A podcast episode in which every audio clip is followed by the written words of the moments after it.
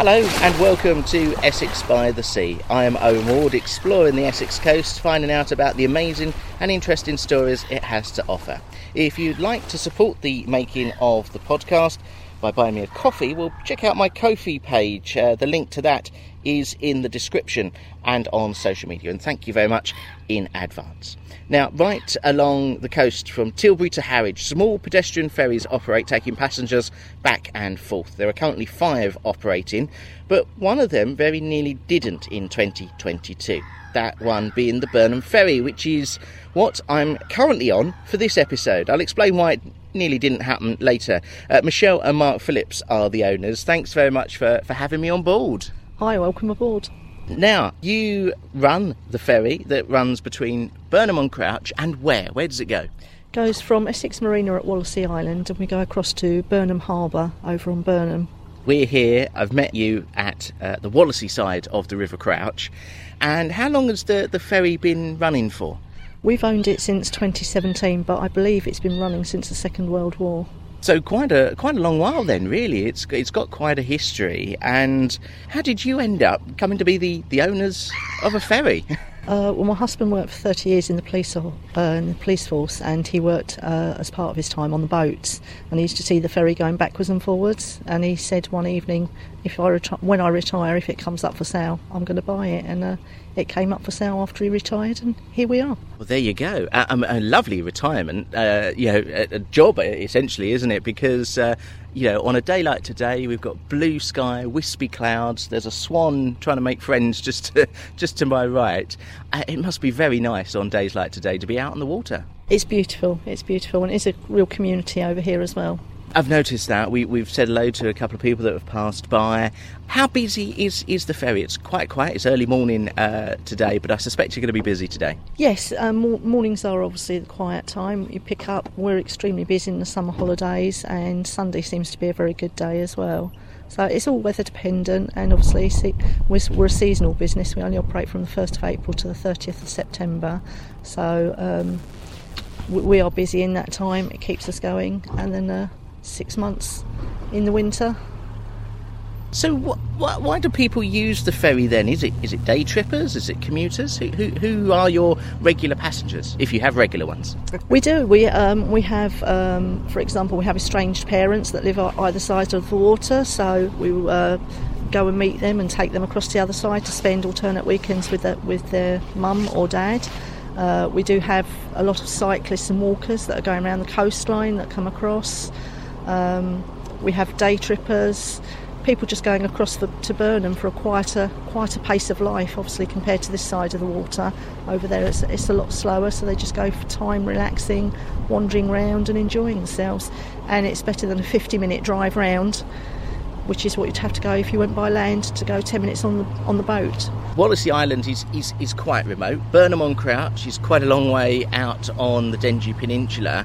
And, and because of the River Crouch, the next nearest place to cross it is a Battlesbridge, isn't it? The old A130. So that's quite a drive if you are wanting to cross this end of the river. It is, uh, but I don't believe you can cross uh, at Battle, Battlesbridge. So the next one will be the A130 then. I mean, that's quite a way. So uh, it's ideal then, as you as you rightly say, for, for people to, to cross the river then. Do you get people going from Wallasea Island to Burnham or Burnham to Wallasea Island? Is there sort of a, a general pattern of, of traffic? It, it's both sides, but I would say the majority is from Wallasea to Burnham. So we're taking a lot of people across to Burnham, uh, increasing the local tourism and trade over there because there's a lot more over on the Burnham side. The majority of people that come over to Wallasea are for people walking around the island or visiting the RSPB sanctuary or using it as a cut through to get to Southend. I mean, you've got signs from pretty much Rochford uh, directing people here because it is quite a drive from any kind of housing or building. I, am surprised you said that the traffic is that way. I would have thought perhaps it was people from Burnham wanting to, to leave the town and enjoy the, the wildness of, of Wallasea Island. As I say, we do get people going both ways, but our main uh, participants are going across to Burnham for, for the quaint of the restaurants, the walk along the seawall. Um, although it's a quieter pace of life over there, it's not as remote as over here, so there's more to offer. Although we have got uh, the uh, wardroom that's just opened, so you can get teas, coffees, and a nice meal in there. So we do have facilities over this side, but there's not, not as many as Burnham. Now, we have departed, as you can hear, at the Essex Marina. We're heading out uh, into the river. The boat is speeding up now as we cross. Uh, how big is the boat? How many people could it take, do you know? We can take 12 people and two crew. Mark's the skipper, he's driving. How big's the boat, Mark? It's just over five and a half metres. It's uh, made by Sea Rover. It's a general work boat, but very stable, um, easy to maintain. And uh, a very smooth ride. Uh, we're very fortunate that it's uh, a relatively uh, flat crossing today. Michelle, I mean, do you get people who are perhaps sort of exploring the coast and come and use the ferry as well? Yes, yeah, we had one just a little while ago, just before you arrived. He's walking the coast of the UK. So he was met in Burnham when we took him across, and he's now walking through to Southend. We also have quite a few cyclists that cycle round the UK or just, just general cycling for fun. Use the ferry because it's the easiest way to cross rather than cycle round. We're heading pretty much in a straight line directly across the River Crouch. It'll be quite a short crossing. How long does it take roughly? About 10 minutes. And I said we're going in a straight line. That's because we're heading for the Burnham Yacht Marina. Uh, a few episodes ago, I recorded an episode with the Burnham lifeboat uh, station and, and, crew, which I know we're, we're essentially going to draw up alongside why are we going there? Because that isn't where you've always operated to, is it? No, we've always operated to the town quay in Burnham, uh, but unfortunately, Storm Eunice put pay to that. It uh, took the pontoon away, and at the moment, uh, Burnham and Maldon are trying to sort out the repairs of the pontoon, but we're not quite sure at what stage that's going to happen. So, to avoid losing our business completely, we had to negotiate with Burnham Harbour. So, for this season, we are uh, in Burnham Harbour operating from there to Essex Marina rather than to Town Quay. So it's it's it's it's fine, but it's a it's a bit of a longer walk for the guests to get into the town. Whereas we used to dr- dr- drop them directly straight at the town quay, and they would just walk up the ramp and be there. I was going to say the public pontoon in Burnham is ideally situated because, as you rightly say, you are right on the quayside, you're right in the middle of town. This is just a little bit outside, but not too far, so not causing too much of an impact on your no, business. No, it's not causing too much of an impact on the business. It's, a, as I say, it's a longer walk for the guest, but if it's if it's a nice day like today, it's a pleasant walk along the seawall one that I have done on a, a, previous occasion in Burnham on Crouch, as we've slowed down now, entering the uh, yacht harbour. I mean, I, I, don't know how many yachts are here. There are probably hundreds. I can see masts uh, everywhere, which is absolutely a stunning sight on a gloriously uh, sunny day like today. Obviously, the ferry is, is here. It's a, it is a short trip. We've already crossed the Crouch and uh, we're, we're sort of meandering through the yacht, so we've got to slow down. It didn't take very long, Michelle, at all. He said it's about a 10 minute uh, journey. Does the ferry run on a, on a timetable? I mean, or, or uh, you know, if people are wanting to use the ferry, do they need to turn up at a specific time? No, we're an on demand service, so we work six days a week, closed on a Monday, unless it's a bank holiday, and we operate between nine and five. Our latest crossing from here is no later than half past four, and the last one from Wallasea is no later than quarter to five. So if we're not on the side of the river that you you arrive at, give us a call and we'll come and get you. And as you saw, it's a 10 minute crossing.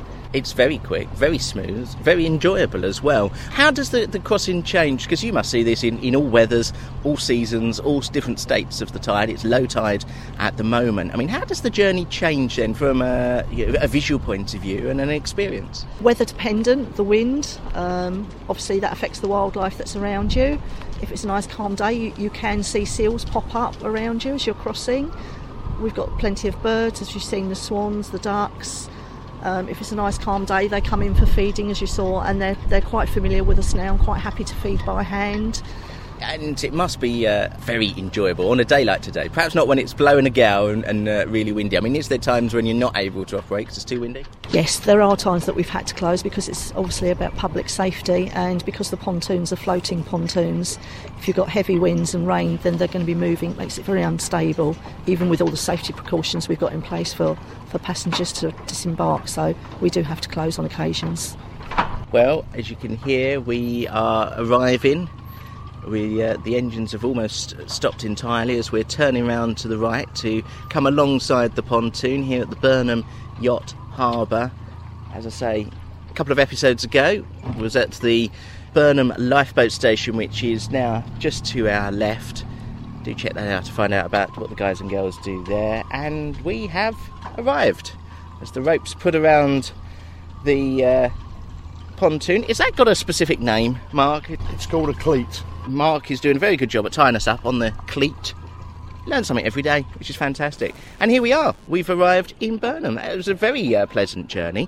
It's not only the Burnham Ferry, though, that you are involved with. What else do you do, Michelle? Uh, we're both volunteers for the One Love project in Southend. So um, on a Thursday daytime, I spend my day down there operating with a team of other guests um, the food bank for vulnerable people. So from 11:30 till 12:30, if you're an adult without children, or if you've got children at school or at home, you can come and get free food. And if you come between one and two with your children, then you can get free food. Um, we have a mini supermarket, so you can buy your tins and essentials for sort of 10 pence. And then Mondays and Thursday nights, we both work at the soup kitchen, which uh, is for the vulnerable and the homeless, so they can come and have a hot meal, they can have a shower, they can get clothes, just have a nice environment. We have lots of other services, so um, we have mental health nurses, we have hairdressers, so there's, there's lots of help out there and lots of support. And at the moment, we're getting in excess of 100 guests each night, so it shows you how desperately needed it is at the moment. At the time of recording, there is a slight cost of living crisis that the country is going through. That is it putting pressure on your services there then?